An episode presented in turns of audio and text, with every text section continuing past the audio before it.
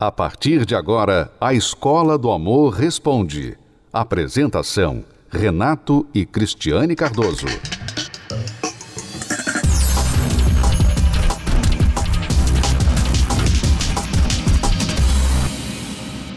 Vamos responder a pergunta de uma aluna que não quer se identificar.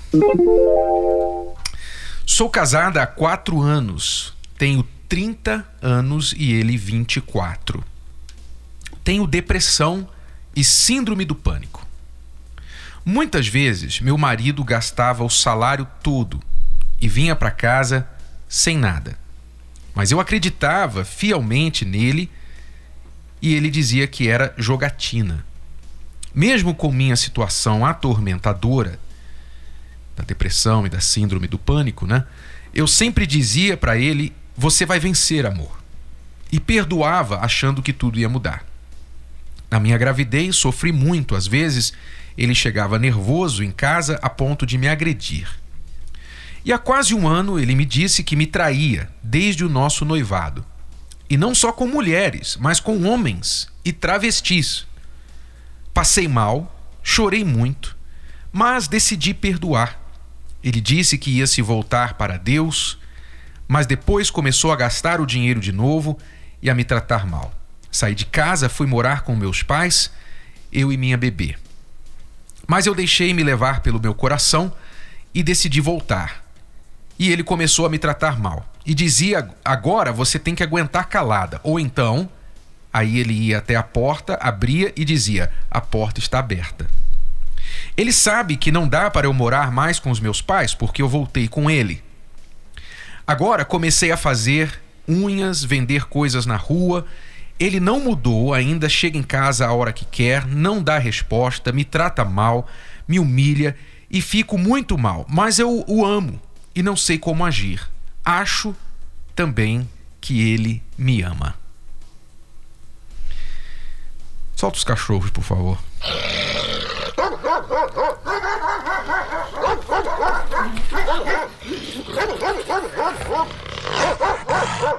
Agora, balde de água fria com, com gelo e cachorro junto. Vamos lá, balde de água fria com cachorro.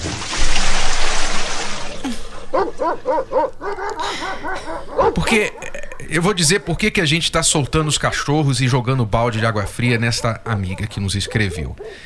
Por causa dessa última frasezinha que você disse. Você disse, depois de tudo que você nos contou a respeito desse homem, e o que ele faz com você, já fez com você, você ainda diz: Eu acho que ele me ama. Peraí. Eu gosto daquele cafajeste, aquele que não liga e que não me merece, que só faz coisa errada e que me enlouquece. São os padrões baixos que as pessoas têm, né, ultimamente, né? Você se casou com, com um rapaz de 20 anos, né? Uma criança, um garoto que não tinha noção de nada, você não precisava disso, porque você já tem os seus probleminhas, né? Depressão, síndrome do pânico, quer dizer, já é difícil essa vida aí. Você não precisava mais uma criança para te dar problema. Mas você casou, como muitas mulheres, muitas mulheres, Renato, na idade dela, casam com jovens. Por quê? Porque elas elas querem, elas não veem ninguém à altura e pensam assim: não, mas ele é legal, ele me faz sentir jovem, ele me faz sentir bem. Não, ele é novo, mas ele é maduro. Ele é maduro. Maduro assim, como assim? Né? Porque ele trabalha. Né? As pessoas estão julgando a maturidade porque alguém trabalha fora. Né? Então, você errou já lá no início. Você se casou com um rapazinho, um garotinho que não tinha noção de nada. Né? E aí você foi e você tolerou tudo que ele fazia. Por esses quatro anos você tolerou, ainda deu a ele um filho, né? Para ajudar, para contribuir com a miséria dos dois. Mais uma criança, para também sofrer com ele. Então, olha os erros que você tem cometido nesse relacionamento. Eu não tô falando dele porque tá bem óbvio o erro dele. Tá bem óbvio que ele é uma pessoa sem noção, é um cafajeste. E ele não merece estar num casamento num relacionamento. Ele não merece. Ele não te merece. Mas você tem se deixado passar por isso. E você não precisa disso. Você não precisa disso.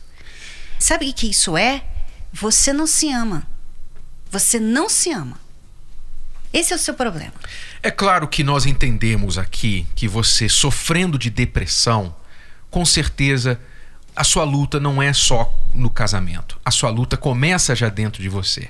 Você tem uma fraqueza emocional, uma fraqueza espiritual muito grande e fica difícil para você. Agora, não justifica o fato de você ter esses problemas, não justifica você se lançar nas mãos de uma pessoa que te maltrata desse jeito. E ainda por cima ter dado as costas aos seus pais que te acolheram no momento da dificuldade e você dá para eles o troco de voltar para esse homem que trata você dessa forma. Quer dizer, as escolhas suas são suas, independente de depressão, de síndrome do pânico. Você tem inteligência. Você é uma pessoa inteligente. Você decidiu nos escrever. Você toma decisões todos os dias, boas e ruins. Mas na vida amorosa você tem, de alguma forma, tomado decisões ruins, horríveis, desde o início, desde o início do casamento até quando você achava, você não sabia do pior que era o passado que ele te contou, que te traía desde o noivado, que tinha dormido com mulheres e com homens. Nem antes disso, ele gastava todo o salário dele e você achava que era no jogo. E você achava que isso era não era tão ruim. Quer dizer, você tem tomado decisões muito erradas a respeito da sua vida amorosa. Então, é claro que ele não te ama e também é claro que você tem dificuldades de se amar nesse momento. O que você precisa, se eu creio que pai e mãe sempre vai ter um espaço no coração para receber um filho, uma filha arrependida. Eu creio que você agora, nesse momento que você nos ouve, você deve entrar em contato com a sua mãe, com seu pai e dizer: Mãe, pai, eu errei. Eu cometi a maior besteira da minha vida. Eu reconheço, eu traí vocês. Eu traí a confiança de vocês, mas agora eu quero ajuda. E eu queria que vocês me aceitassem de volta em casa. Eu não posso continuar nessa situação que eu estou. A sua melhor esperança agora é você reatar com seus pais, voltar para a casa deles e buscar ajuda para a sua depressão, para a sua síndrome do pânico e para essa condição emocional, espiritual que você tem, que faz de você uma pessoa tão fraca e que toma decisões tão erradas na sua vida amorosa. Você vai buscar essa ajuda primeiro e, com respeito ao seu marido, busque os seus direitos, que ele dê o que ele deve dar a você pela criança, mas não se sujeite mais a isso. Não se sujeite mais a isso. Você precisa tomar essa atitude imediatamente. E às vezes, às vezes, o casamento foi um erro que a pessoa fez. Nem sempre, nem sempre a gente vai dizer assim, não, lute, lute. Nem sempre. Porque tem gente que erra antes de casar já está errando. Então é difícil.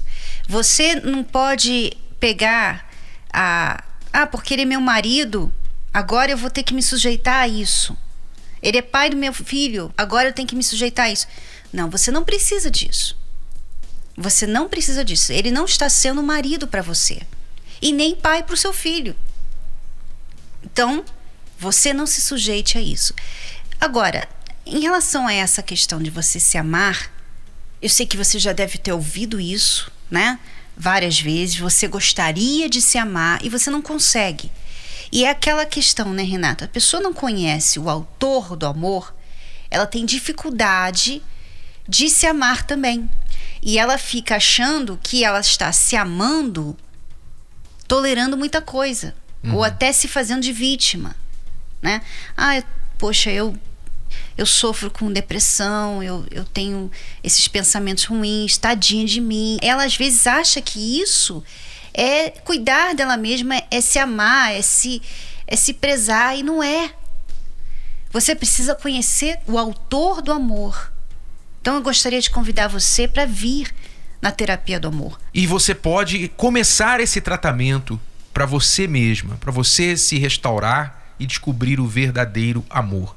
entendam, não só a amiga que nos escreveu, mas todos os que estão sofrendo uma vida semelhante. Você que está numa relação que você acha que é amor, mas de amor não tem nada. Você que nunca conseguiu ser feliz no amor, entenda uma coisa: o seu principal problema não é de relacionamento. O seu principal problema é você descobrir, você entender o que é o verdadeiro amor.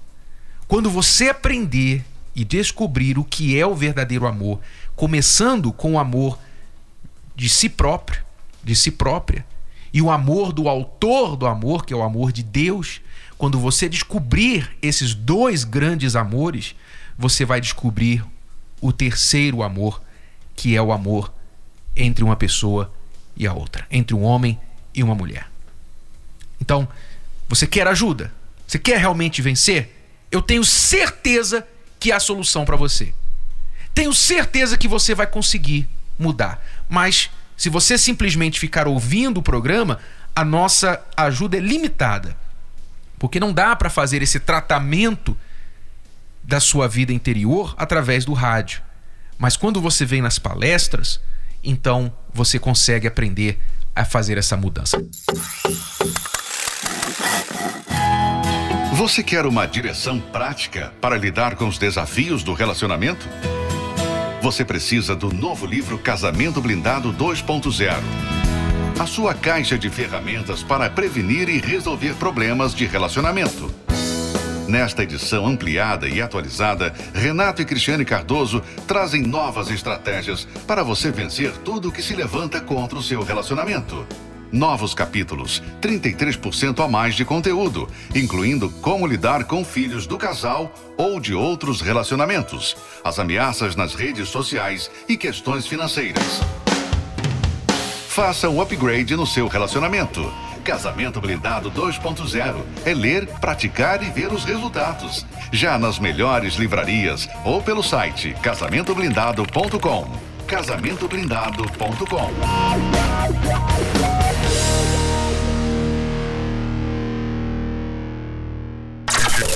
Estamos apresentando A Escola do Amor Responde com Renato e Cristiane Cardoso.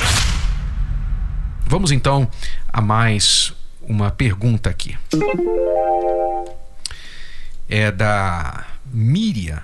Miriam escreve em favor da irmã Marília. Ela diz assim: Quando minha irmã tinha 14 anos, ela começou a namorar com este rapaz bem mais velho que ela, usuário de drogas. Ela se preservou e se casou apaixonada dois anos depois, quando completou 16 anos. Agora ela está com 10 anos de casada. Ela com 25 e ele com mais de 50. Ela vive o um inferno nesse casamento. Ele não acredita em Deus e é uma pessoa paranoica. Está como uma caveira por fumar dia e noite e não come. Por oito anos ela só cuidou da casa e dele, e nisso ela engordou. Até que dois anos atrás ela deu um basta perdeu todo o peso, está linda, está começando a faculdade de medicina em Liverpool.